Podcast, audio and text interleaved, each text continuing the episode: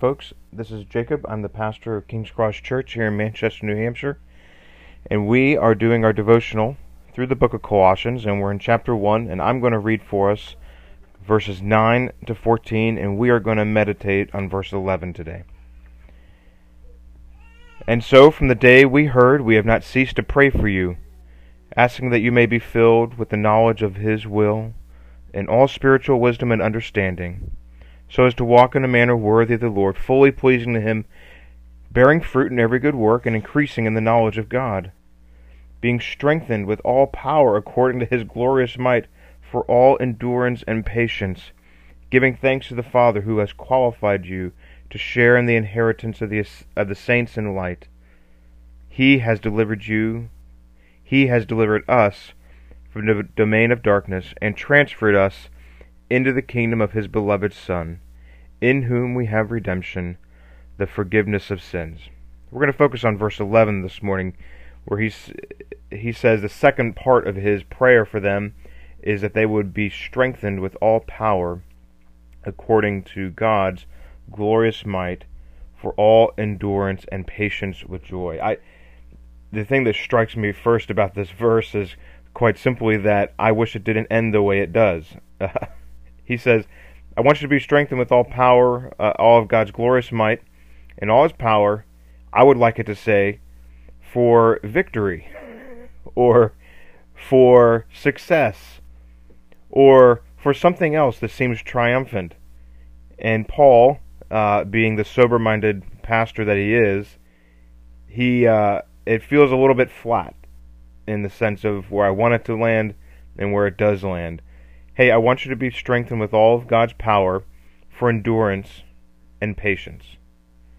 I, I wish it ended a different way, but I think Paul says this because, frankly, he is a wiser, older, more mature Christian than I am. Um, this is one of those things that you sit down on the front porch and your granddad says to you when you're 10 years old, and you wish that it wasn't true, only to find out when you hit your 30s that he was wiser than he knew than you knew. Paul prays for us to be strengthened with all of God's glorious might for endurance and patience with joy. A couple things that we see here is that Christian growth is always an uphill battle. I find this in my own life that Christian growth should be a downhill slope. I should just kind of do this easily and yet I find that Christian growth is always an uphill battle, and that's why it is uh, I get discouraged most often. My own growth is slow, is trudging. If you've ever been hiking in the White Mountains, or frankly hiking anywhere, you know what it's like to uh, do cutbacks back and forth, back and forth up a mountain, and you can feel like I am getting nowhere. Uh, that is part of that is because uh, national uh, the national uh, directives for how to set a hike is that it can have no higher than a 5 degree grade on how high you go. And I wonder if that is a part of what Paul is uh, pointing out to us here. God has set our path for growth most often at a slope, but it's at a grade that we can continue and plod through. It will get us somewhere, but it's always uphill. And then another thing here is that um, strength is always provided for those who are on God's path of upward growth in Christ. One of the questions I want us to kind of think through here, and this might get us into the full the full power of what Paul is praying for us, is what type of endurance and patience uh, is Paul praying for us here? I think one of the things to kind of pull out here is that endurance, what's the difference between endurance and patience? Endurance, you might say, is what's going on on the inside. I am enduring these things that are happening outside of me. They are, it is the circumstances that are causing frustrations, anxieties, fears, struggles on the inside, and I am enduring this onslaught from the outside.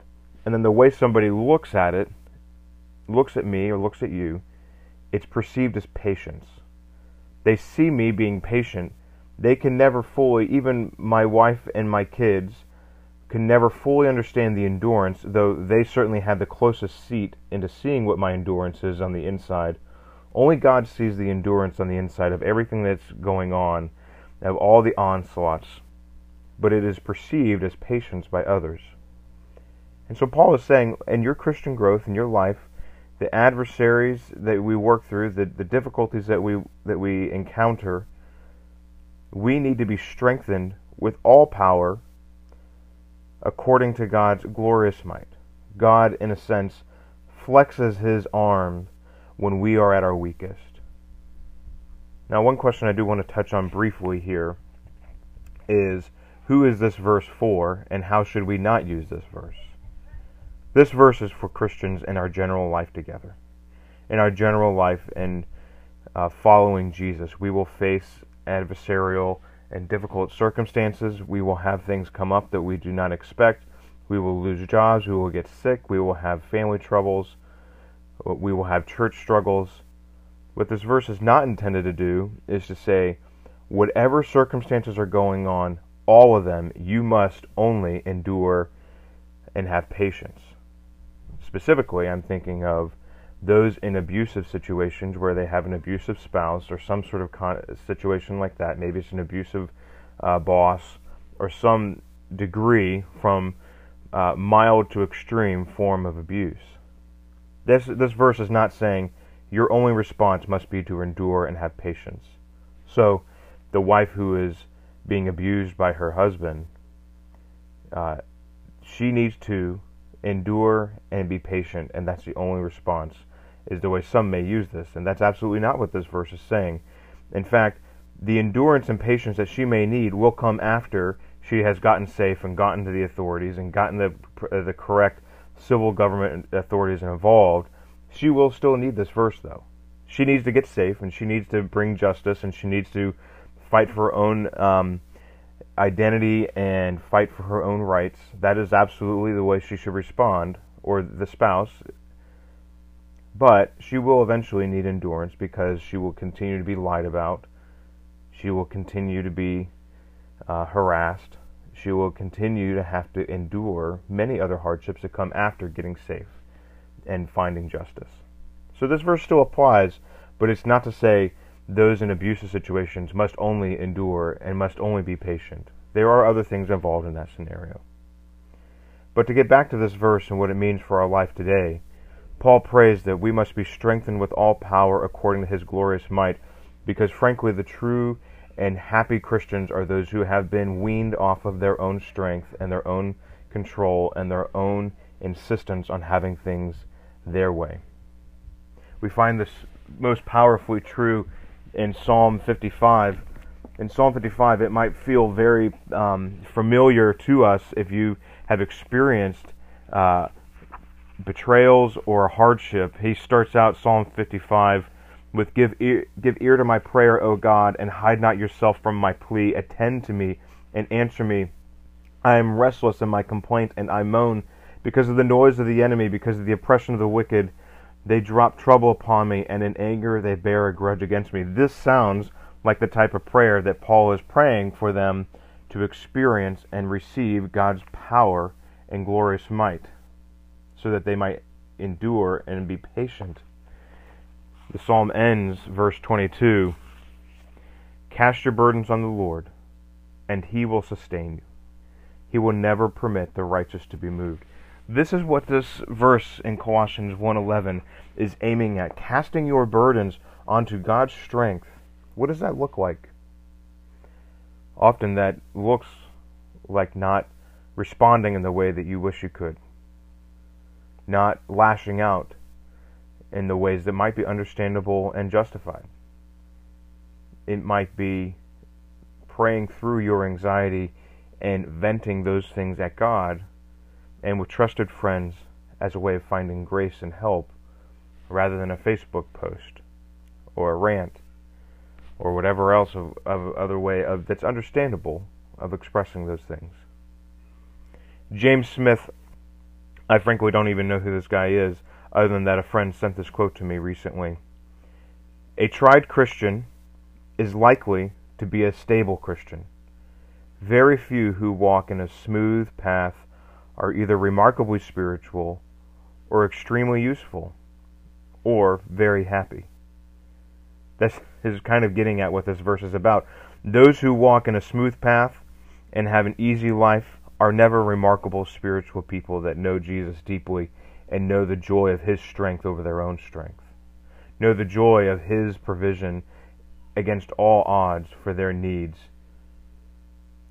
And those who do not know that experience, frankly, are not very happy people.